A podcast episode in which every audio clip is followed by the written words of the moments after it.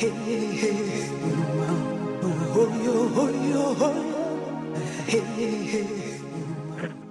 morning. I'm your host, Claudia Shamba, welcoming you to the January 3rd, 2023 edition of Ask a Leader. Happy New Year. I'm going to put everyone through their paces this year, just like last year and the other 11, 12 years. So uh, get ready. Today's super complicated, and selfless leaders are going to bring us through the utility metering technical details with justice as the overlying theme, but it's all of us that are affected. We've all got skin in this game. My guests for the whole hour are Espi Vielma, Executive Director of Environmental Justice Coalition for Water, Dave Rosenfeld of the Solar Rights Alliance. They're bringing both of them useful insights about trends and policies pertaining to electricity distribution. Yep, that's what we're going to do today. Just shake off those New Year's parties and uh, Stay with us. We'll be right back after a station break.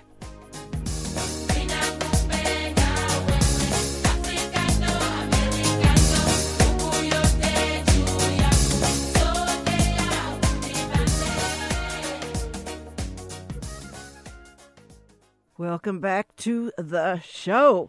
My guests for the full hour are Espe Vielma Executive Director of Environmental Justice for Water, and David Rosenfeld of the Solar Rights Alliance. I'm giving a pretty brief introduction of both of them. We've got lots to cover. As an executive director of Environmental Justice Coalition for Water, Espe's recruited community leaders to participate in an integrated group there. She's also founder and executive director of Cafe Co-op, a San Joaquin Valley nonprofit business incubator and accelerator. She co-founded the annual H2O hackathon now in its sixth year that's a lot of work with all the bobbing and weaving and national leadership and uh, pandemic uh, horizons there. She previously served on the first Agricultural and Technology Summit in San Joaquin County on the Environmental Justice Advisory Board for the San Joaquin Valley Air Pollution Control District and served on the advisory board for the Central Valley New Market Tax Credit, a certified development entity on the San Joaquin Valley. And she served on the San Joaquin Valley Rail Committee. She, continue her four year statewide campaign raising awareness of the environmental justice movement, advocating for disadvantaged communities. Espe's completed her bachelor's degree in Spanish and Chicano studies at the University of California, Berkeley, and was a Woodrow Wilson Public Policy International Affairs Fellow at the University of Texas, Austin. My other guest is David Rosenfeld. He's the executive director of the Solar Rights Alliance a statewide nonprofit association of California solar users. We include homeowners, renters, businesses, nonprofits, schools, and others from all parts of California and all walks of life. So that's why we all have skin in this game, folks. Uh, everybody's involved here. David is as well the proprietor of Rosenfeld Consulting LLC. Dave's been a community organizer for over 20 years with organizations including Stand for Oregon Children. Prior to joining Solar Rights Alliance, David led a successful statewide ballot measure to, in Oregon to restore career technical education for high schoolers. That's huge. Before that, he was the executive director of OSPIRG, that's the Oregon Public Interest Group, Research Group, led 40 thousand members to successfully lower health insurance premiums for consumers and combat government corruption and previously was the National Campus Program Director of the Public Interest Network. He completed his Bachelor's of Arts in Political Science at Rutgers University. Vielma, I believe you're coming to us from Stockton this morning? Yes, good morning. I'm coming from Stockton. And Dave, you're coming to us from Portland today, Oregon? That's right. I used to live in California for many, many years, but my wife is an Oregonian and she's the boss, so we moved here a couple of years ago and I get the best of both worlds. You are planted in both, uh, both, at least you're in the same time zone with those. Welcome to Ask a Leader, Espi Vielma and David Rosenfeld. Thanks for having us. Thank you. Thank you for having us. Well, thank you. So, first, I, I, have provided pretty brief introductions. There's a lot of aspects to the responsibilities and the bios that I talked about. It's but uh, it's important for our listeners to hear your association with the policy matters of concern on this program. As previous guests of mine uh, been appeared on this show. They've had different alliances, they've had different affiliations and takes and biases with all the utility stories that we've covered here on Ask a Leader. It's complicated, and everywhere I turned to look for who could unpack the California Public Utility Commission vote last month, it's you know there's everybody has some kind of a, a buddy that might sort of taint their takes, and I'm I'm happy that a reliable grassroots member of my brain trust handed me over. He said, Talk to Espe, and she brings David with her. So why don't you two, in a shorthand, we're going to ask for lots of shorthand because we're covering so much, what your affiliations are that can distinguish you and help us understand your whether what kind of a portfolio what kind of agenda you bring to unpacking what the California Public Utilities Commission has been working on and unanimously approved. We'll, we'll get to what they approve, but tell us what, what your affiliations are and your agendas are in a shorthand, both of you. Espe, why don't you go first? Okay. Good morning again. This is Esperanza Vielma, and I go by Espe. And so basically, for the Environmental Justice Coalition for Water, we're part of a larger coalition as well, Coalition for Environmental Equity and Economics, simply referred as the Triple E. We have been working together and basically fighting together with Green the Church, and that's with uh, Pastor Ambrose Carroll, and with another um, coalition, which is COFEM, and that's with Francisco Paco Moreno who is an advocate for um, social justice and is basically heads up the Council of Mexican Federations in North America, along with many other coalitions that are part of the CEEE that basically we're looking for, you know, we work together, environmental justice, immigrant rights, and faith-based coalition that we have working together to make sure that the decisions moving forward as it pertains to solar in energy is equitable and that it is attainable for our environmental justice communities. That's where our coalition is together with these other groups that are all looking for the environmental justice communities and our communities that are, are working class communities. And so it's a statewide coalition that we have worked on and formed in order to inform our community members and be able to let also the public utilities commissioners and other legislators about what are some of the you know potential policies that are affecting our environmental justice communities. That's where where we come from in in the, in the summation, and we do have a website which is c e e e c triple e truth.org. Thank you for that, Dave.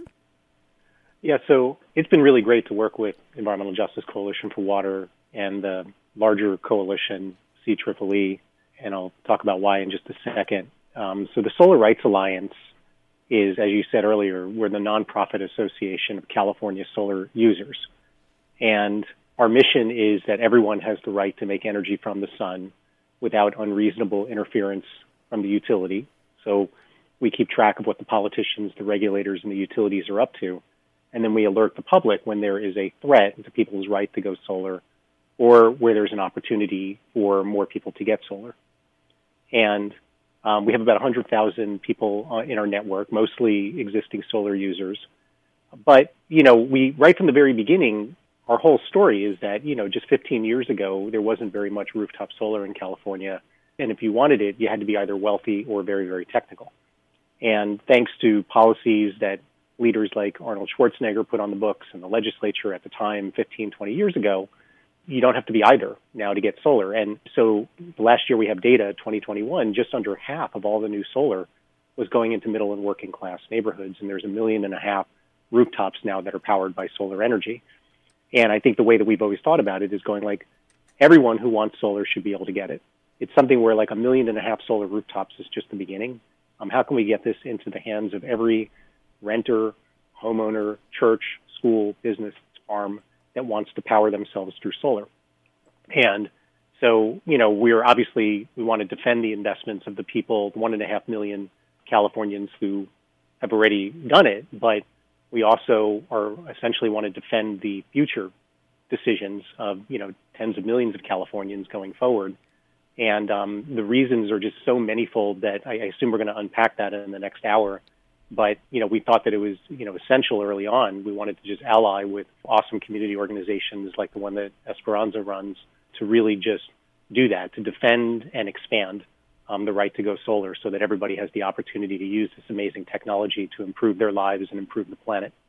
And Dave, I just want to tack on one other uh, entity responsible for incentivizing the solar panel adoption because he spoke here at UC Irvine after he Secretary of Energy under in the Obama administration, Secretary Chu also codified that. So, and, and he was very proud. He showed us a chart, a graph of how the adoption spiked in his administration. So, I just want to bring up that federal entity so we all know all these parts. When we're voters and we're holding people accountable, all those people contributed to those incentives. So, I just need to shoehorn that in there while we're talking about this. So, it's absolutely right. I mean, just to just pause on that for a moment. I mean, California's rooftop solar success did not come uh, overnight and it did not come just because it was preordained. It happened because leaders intentionally created policies that had been pushed by grassroots leaders, by the public, and they put those policies in place sometimes more than 20 years ago. And it's taken a long time to get to the point where this is an affordable technology for regular people. And as we're going to get into, you know, uh, that's what makes the decision by the CPUC, with presumably the blessing of Governor Newsom, a real disappointment and a very different direction than the one that leaders of the past, including Secretary Chu and, for that matter, President Biden, um, have made. And you know, California is truly at a crossroads now, and and, and we'll get into it. Right, and I just a quick a little a civic lesson that the five California Public Utility Commissioners they are nominated or they are appointed and the, uh, by the governor. The but the there is a confirmation that must come from the California Senate. So let's enter now.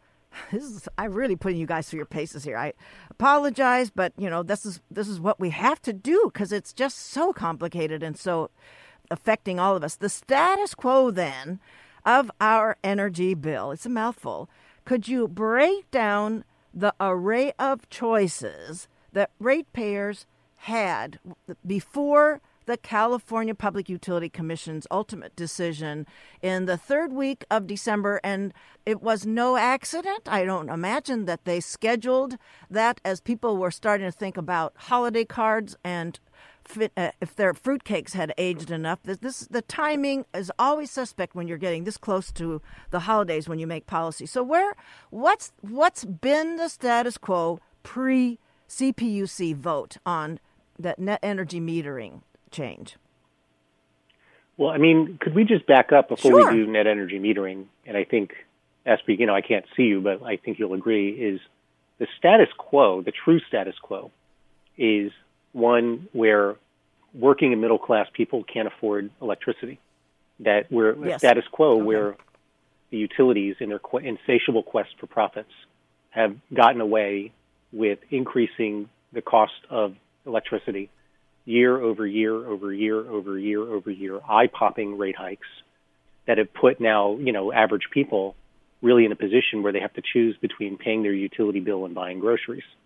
And meanwhile, the utilities have walked away with record profits year over year over year.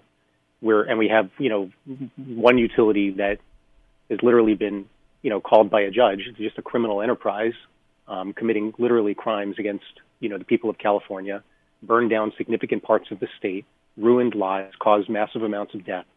And then just a few years after all of that, the CEO of PG&E walks away with a $50 million paycheck.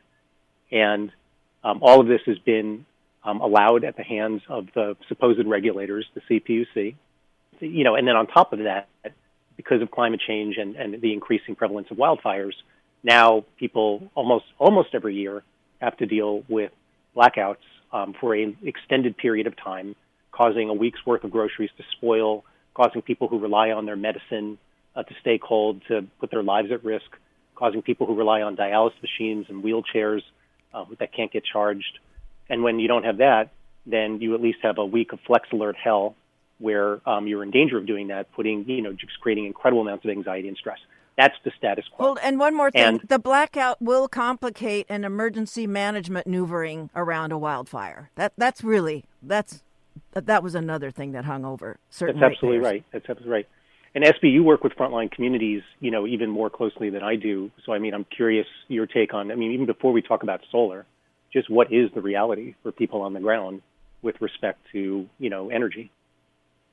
So the reality for the communities that we work with is that as individuals, you know, some of the, the situations that they have is their utility bills are on the rise, like all Californians. But like what we were talking about earlier is that if you are in the communities that we serve in our environmental justice, lower income communities, you know, those bills that you're talking about for energy, as we went around the state working with our allies, you know, could be upwards towards like $600 for a home that, you know, like a three bedroom home. And then, and um, these folks are on a limited income.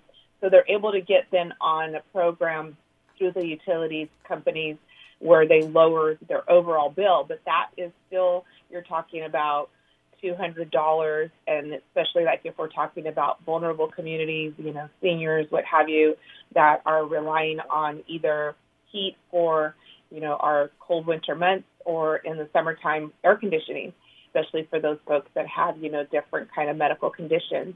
And so that it's not attainable as far as like a livable component, the utility statements that they currently have. So the solar would make that affordable for them and, and attainable as far as them being able to live in their communities and then put more money back into the economic development of their communities as well. But that the current situation that our folks are facing, and that also goes along with our small businesses and speaking to the small businesses that serve and work in our environmental justice communities, their bills are, you know, the thousands of dollars, and they're also looking to get solar.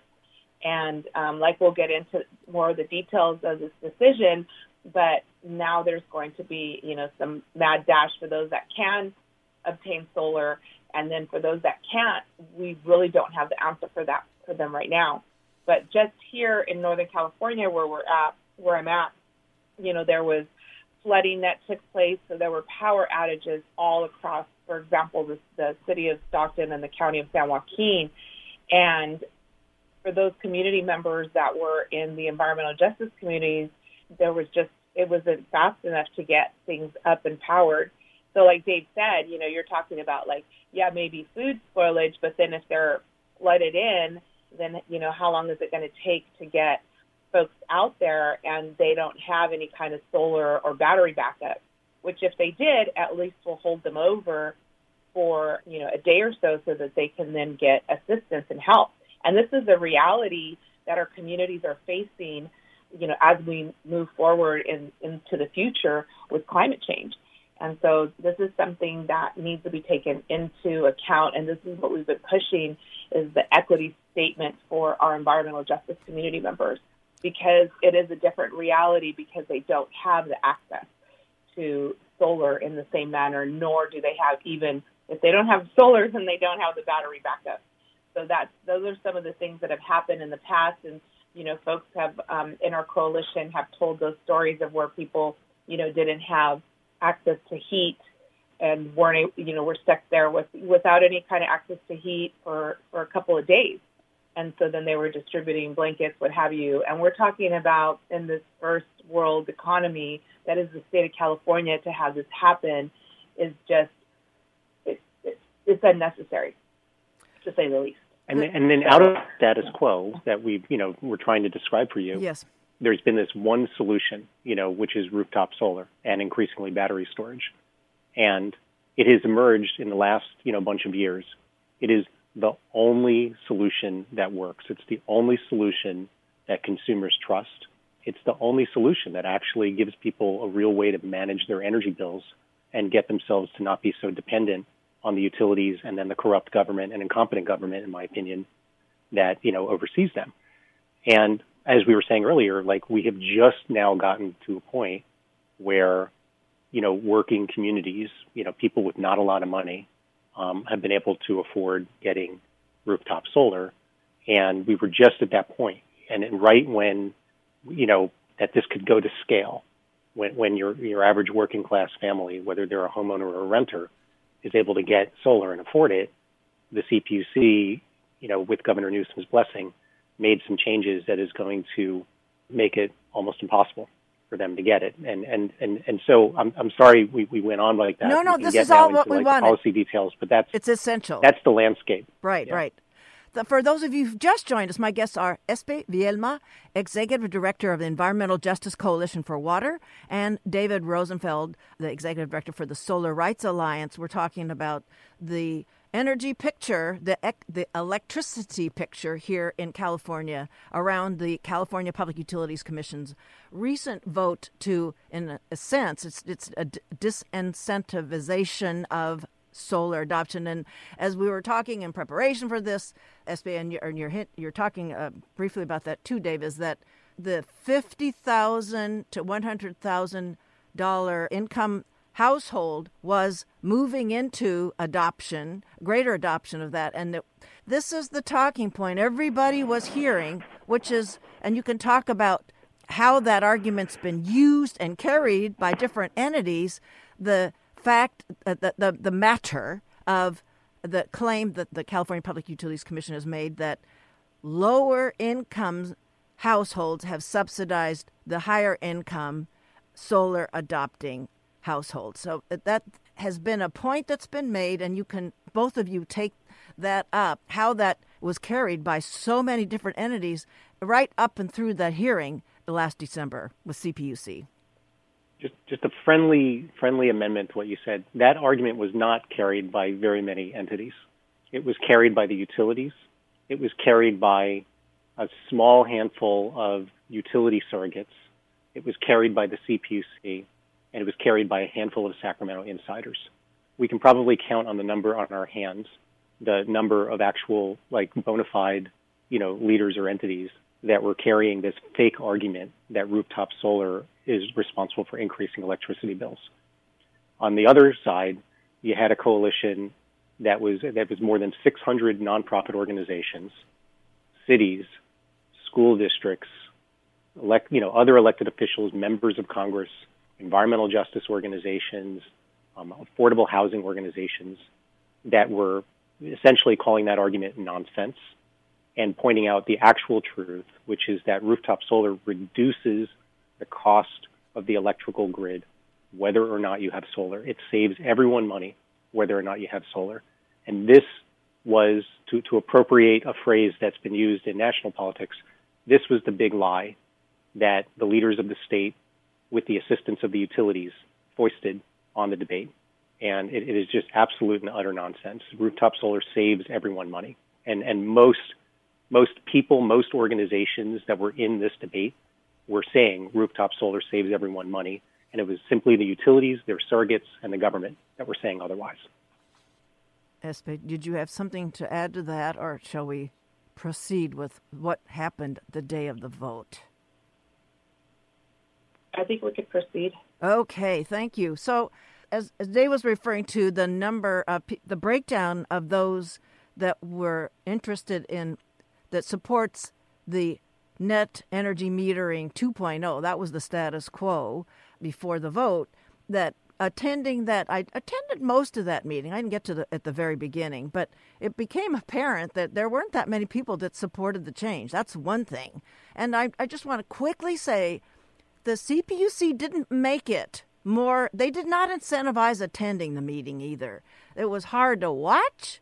It was hard to know who was talking. They didn't label the commissioners in their the Zoom frames that they were uh, participating in. It was a, there was a fleeting flash of one label of one of the commissioners. So and the timing was sort of make it hard for people to put away every uh, all the demands of the season aside to listen to some very technical discussions of energy distribution, distributed versus the centralized energy, and that's a theme we'll bring in here about access and reliability, resilience, and that kind of thing. So they they heard they heard a preponderance of support of the status quo, not the rule change, and they they had prepared remarks as though they the unanimous decision 5-0 to change this metering system. They were ready. There wasn't there the input had absolutely zero bearing on that. So I don't know if there are things you would like to say about how that meeting transpired. Or I believe both of you.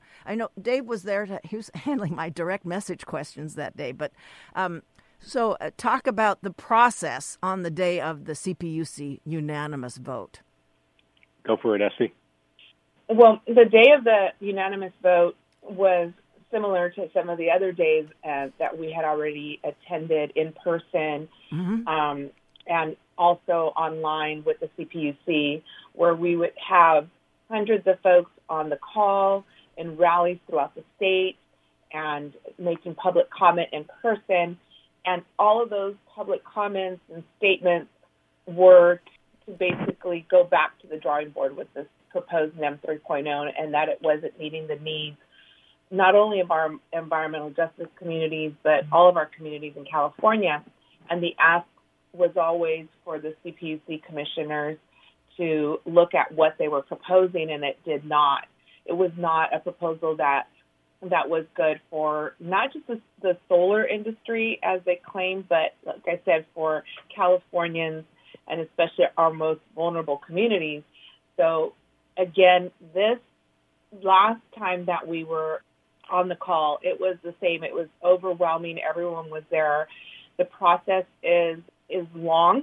It you're on the call for various hours. You don't know when you're going to be called. You just have to be ready. So it's very difficult for a lot of the public to be on a phone call for several hours, and sometimes it's up to the whole entire day that you're on the call to wait to when you're going to make your public comment. And like Claudia, like you're saying, you really don't know who's speaking and when, and so it makes it very difficult. But nonetheless, we were there. We had other community members that were there, and they were committed to making their point of view, basically to to speak on behalf of their communities, whichever that community was that they were representing. But at the end of the day, the commissioners voted unanimously for the proposed decision regardless of what the community members were saying throughout the state of California. That day and previous to that day, through, like I said, organized um, action throughout the state of California and for the previous public hearings that they had. And I think Dave can speak to the fact of how we organized together a lot of the public comments as far as letters and what have you that were sent in. So, but that's that's basically what what happened, and it was for those that were just barely getting involved at a level where they think civic engagement was going to make a difference. I think they really saw, you know, the effects of that other entities can have on public commissioners.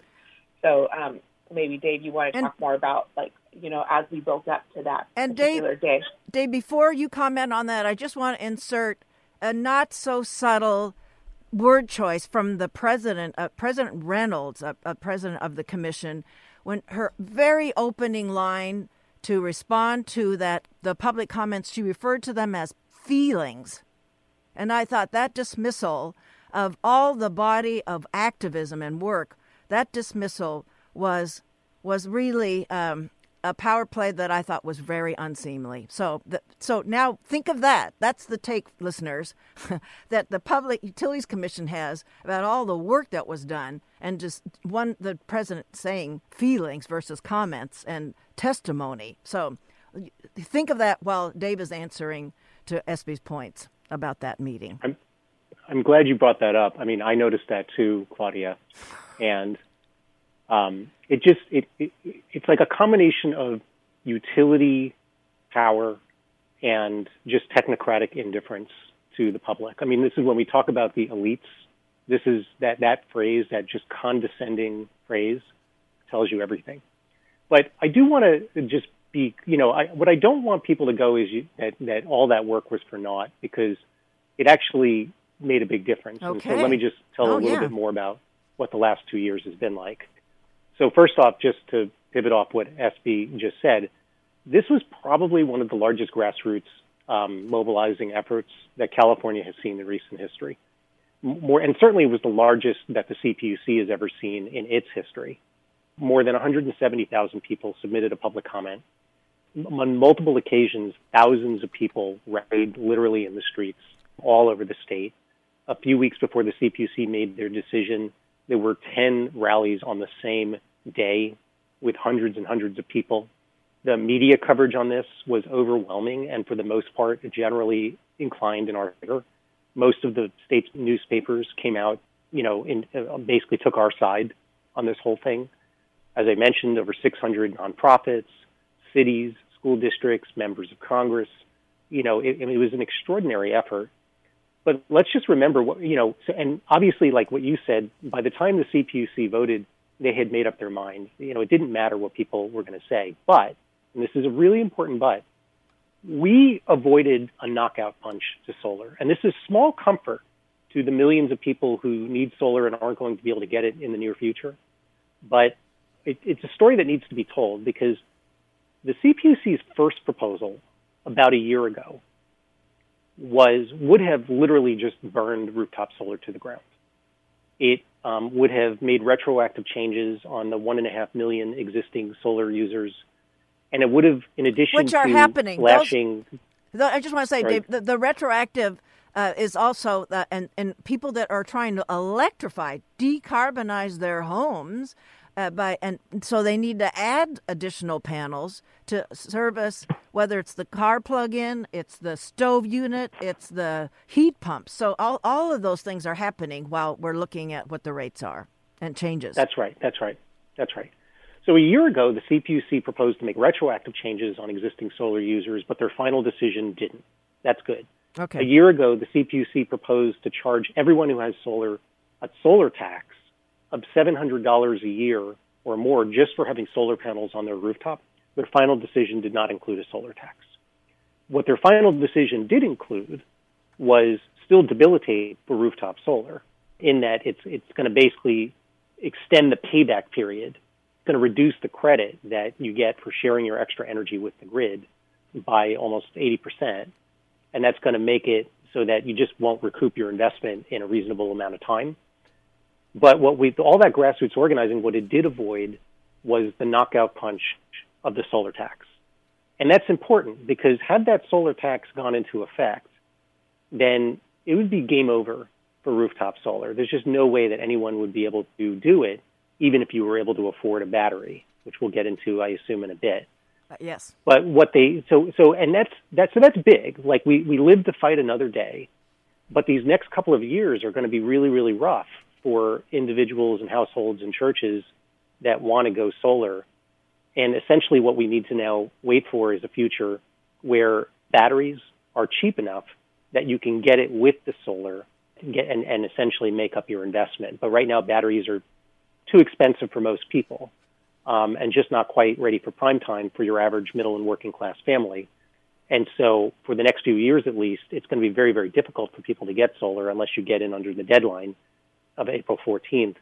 But because we were able to avoid, we were able to, to defeat the solar tax and defeat those retroactive changes on existing solar users, you know, we lived to fight another day, and that was only because of the grassroots organizing. And that's a phenomenal and, um, achievement with what was going on all over the the globe. So that's that's t- something that kind of follow up is a real feat of the the grassroots organizing. I just want to make listeners understand totally, that too. Totally. And it's crazy that all that organizing, that, that the net result was that we avoided the knockout punch. You know, like yeah. it would have been great if all that organizing meant that we could keep rooftop solar growing, that we could take the next step and get it into the hands of 10 million solar users over the next, you know, five to 10 years. So I, I'm still outraged that all of that organizing, what we can look back on is go, we killed the solar tax, we avoided the knockout punch, we lived to fight another day. But that's such as life. And so I just want, you know, if you were one of the people that spoke out you know, know that that work really, really made a difference. And, you know, I think our children are going to thank us for that. But it's, you know, the next couple of years are still going to be pretty rough. The utilities got at least one of the things that they wanted, and that one thing is, is, is pretty devastating. Espe? About the meeting and the, the what uh, other things that were accomplished with that outpouring and mobilizing. I, did you want to add more to the meeting? That mobilization had accomplished or uh, other unad- things that had that Dave has not addressed? Well, I think that the actual organizing, like Dave said, it would it strengthened our communities, especially like in our environmental justice communities, and the fact that they are um, understanding that what the CPUC is, the decision making power, and how it affects our lives, and how they can be involved and moving forward and be able to, you know, give their input mm-hmm. as we move forward and what's going to be the future what are some of the other legislation that potentially help them attain rooftop solar and solar batteries because the decision itself is going to affect them and I think this is going to have an opportunity in you know the situation that we're in where we're going to be able to work with our community members to on the education front. So the actual meeting itself I think was a demonstration of the power that they have as community members so I think that, you know, moving forward, that's going to be something that, that they can take with them and we can work together to see what, what we can do as a coalition. And I, I guess we could also say that with all of the mobilizing and the pursuant uh, uh, concomitant media coverage, it created a lot more traction about a very technical process that put this on more people's radars to again to fight another day or i could say this the the name the episode title could be to to pay another bill. So, um, so I know listeners that are UCI adjacent. They're thinking of our Orange County Power Authority and wanting to know. I mean, because we haven't relied on them for public announcements, public uh, clarity in how they're operating. So we're we're dealing with a pretty uh, a pretty damaged sort of entity here. So we're not exactly counting on them so I'm asking you perhaps to explain how the rates, the net energy metering 3.0, it would affect people that are in community choice energy entities. Yeah, this is a great question. And in a lot of ways, our, our community choice entities now have a decision to make. Are they going to follow what the CPUC just voted or are they going to hold the line and stand up for their residents? And so this is where we can get into the details of what the CPUC decided to do. Absolutely, so, please. So what they're dealing with, and this is what net metering is called. So the, the policy is called net energy metering or NEM. And it's all about the credit that solar users get, the compensation that solar users get for sharing their extra solar energy with the grid. One of the cool things about solar is, you know, you, you, you put the solar panels on your roof, you, you make an investment, um, or you lease it, or you do a power purchasing agreement. In some way, shape, or form, you're getting solar panels put on your roof. And most of that energy, when it's being made, you're using it right there to power your fridge or run your AC or your heater or whatever. But a lot of times you're making extra energy. And when you do, that energy goes out, you know, literally out the wires, it spins your meter backwards. It goes into your neighborhood. And then the utility sells that energy to your neighbors and then compensates you at the same level that they sold it to your neighbors, which makes sense. The utility didn't spend a dime making that energy, you did. And so if they're going to sell it to your neighbors for 30 cents a kilowatt hour, then they better darn well compensate you 30 cents a kilowatt hour for that. There's no reason for the utilities to make a profit off the energy that you paid for and made. And so that's what the status quo has been. And because of that arrangement, that's how solar has been able to get increasingly more affordable for middle and working class people. What the CPUC did was they slashed that credit from an average of 30 cents a kilowatt hour down to like five cents, give or take. Wow. In some places, it'll start a little bit higher, but not that much higher, and then it eventually goes down to like virtually nothing. And that's going to, you know, just make it much less affordable um, and, and basically unaffordable for your average average household. So that's what the CPUC decided to do.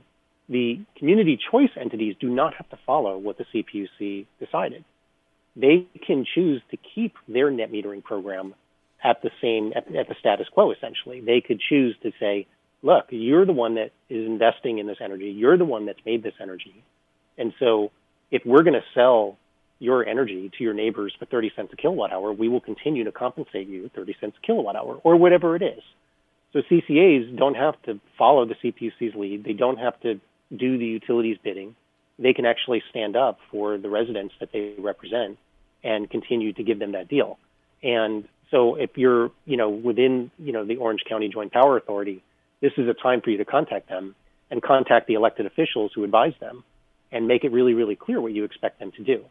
And th- that could be a way with which many, many people, at least the ones that are lucky enough to be served by a CCA, could actually ensure that rooftop solar continues to grow in those jurisdictions. We will have to see what they do. Well, the, this is an opportunity for leadership, local leadership. And the confounding part, I'm, just keep your thought here, but I want to just tack right on to the status quo for the joint powers agreement in Orange County Power Authority here for our community choice entity is that we have a new composition in the Irvine City Council and we have a new composition in the Huntington Beach Council that they just want to pull out, period. They're just anti uh, any kind of innovative anything. So we have that moving leadership target. There's two representatives of the city of Irvine on the Joint Powers Agreement Board and one in Huntington Beach. So I don't know if there's a way Espe can answer t- to what those moving targets mean, and the, that we've already been dealing with a very opaque entity. You know, what kind of uh, suggestions you have as grassroots people to track what's being done, put, put pressure for the benefit of the consumer? Well, I think that as far as movement is concerned with the um, with the residents, is education and if they don't have solar as of now, the education of the decision of the NEM 3.0 decision that was made and how they can expand their current rooftop solar now.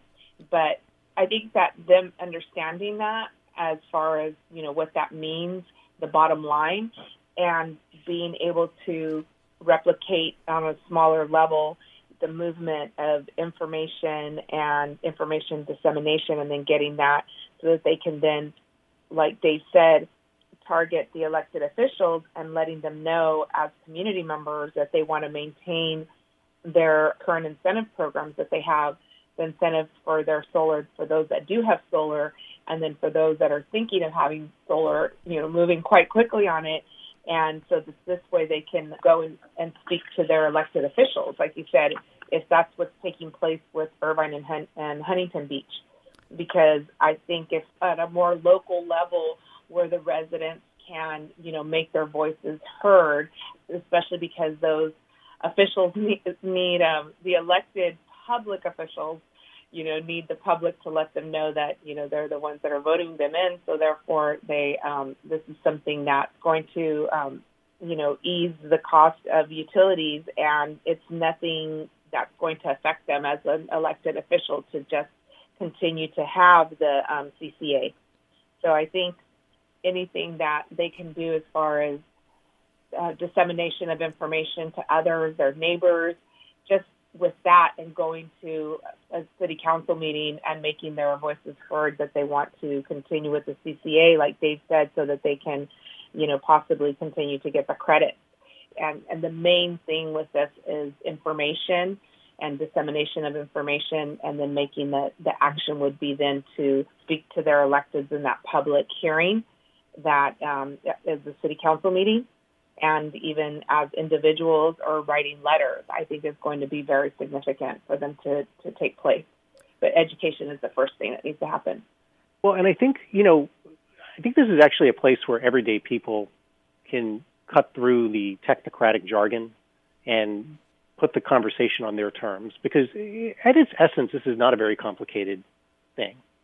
You know electricity rates are really expensive because it costs a lot to move electricity from far that gets generated from faraway places into the cities. Yep. It's the long distance power lines that that drive up the cost. It also happens to be the long distance power lines that utilities profit from. They make a 7 to 10% profit off of every dollar they spend building and maintaining long distance power lines so the utilities will go, oh, the electricity that gets generated from far away, solar farms and wind farms and power plants is really cheap. But how is that cheap? Why is it then that you're still, you know, selling it for 30, 40 cents a kilowatt hour? It's because of those long distance power lines. Energy that's made locally doesn't use those long distance power lines. So of course, you know, that, that's, that's the reality. And so local people don't have to understand the intricacies of this stuff. They can just go, we want solar. We want more people to have access to solar we, if we're going to invest in solar in our home or our church or our business, then we expect you to compensate us, you, the CCA, compensate us for the solar energy at the same rate that you're charging other people for the energy that you're selling. And if you don't like compensating solar users 30 cents a kilowatt hour for electricity, then you also should not charge 30 cents a kilowatt hour to other people for your electricity. Reduce your rates down to 20 cents or 10 cents. That's what's fair. And so it's this whole what's good for the goose is good for the gander. I think most people understand that intuitively, um, that the utility or the CCA does not have a right to profit off the solar energy that you invested in making. And if they want to solve the problem, they should reduce their the, the cost of their electricity. And if they can't do that, too bad. That's why people are going to solar. It's been the one solution that has worked for the consumer. And the the last thing they should be doing is making it harder for people to move to the one solution just because the utilities and the CCAs and the CPUC have failed to make energy affordable. And I think that's an argument that most people are able to make. And I think all you have to do is just go to your city council and start making that argument and then get other people to do it. And like Espe said, we're happy to help local people who want to make that argument, give them more information and all that kind of stuff. But I do think there doesn't need to be some big coordinated effort or a lot of detail um, because I think the intuitive nature of this whole thing um, should carry the day.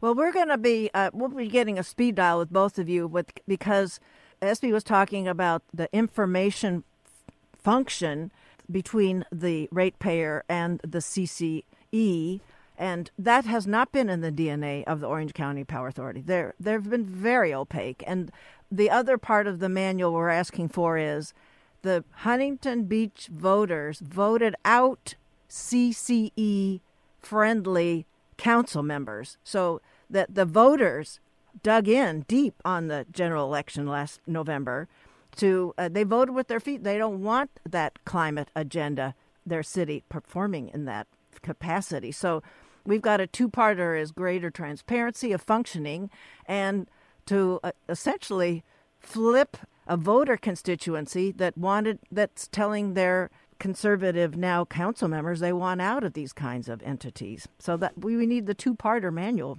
to to deal with that here before it all blows up. Because it's it's not look it's not at all stable. So it's sort of like it's a it's one of the it's like the big ring in the circus going on is the the strength of the institution itself then you know how it's going to perform for the ratepayers.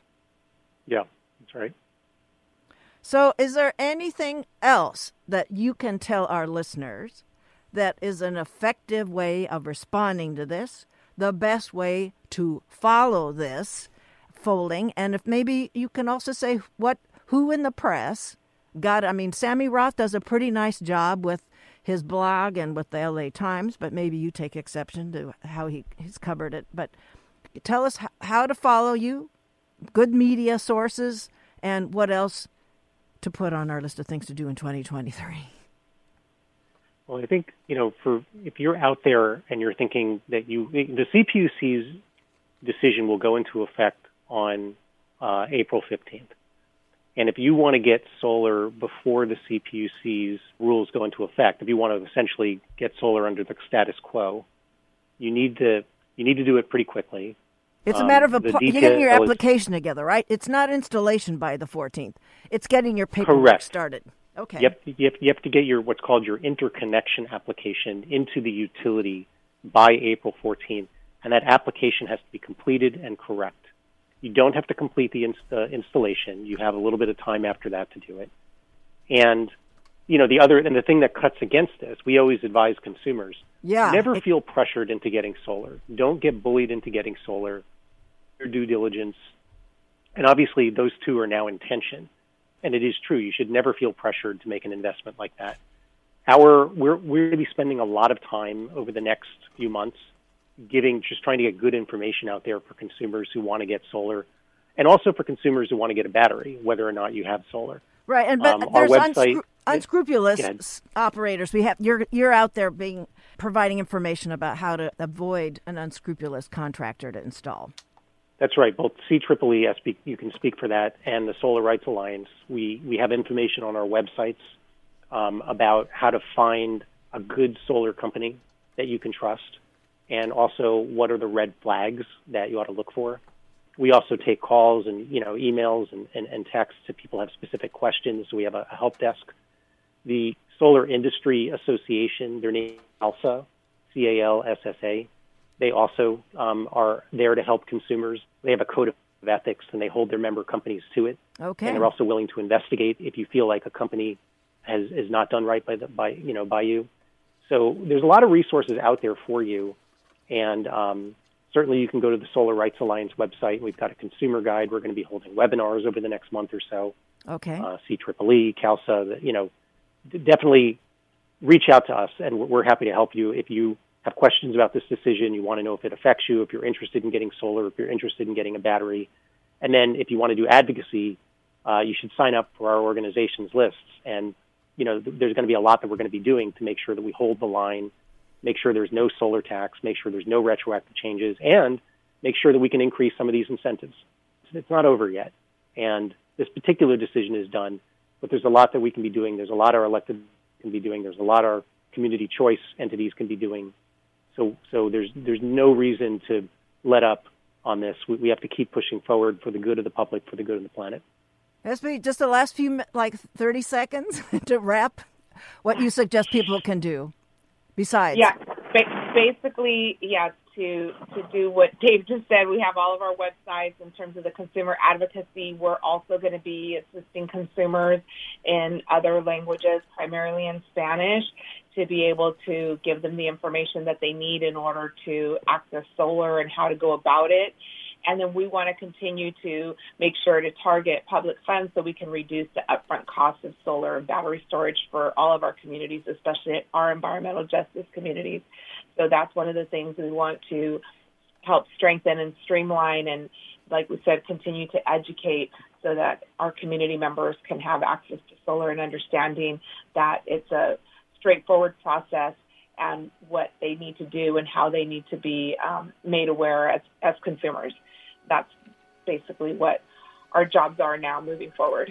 Okay, well, thank you for that. And maybe we at Community Radio can offer some PSA production kind of assistance. So I want to thank you both, Espe and Dave, for your time and all the heft of your work you've been doing.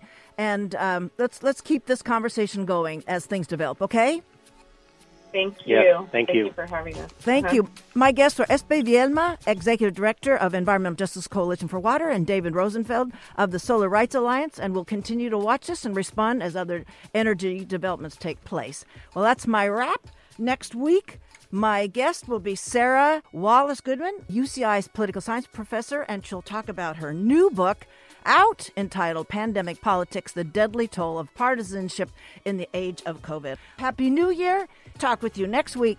Thank you, everyone, for listening.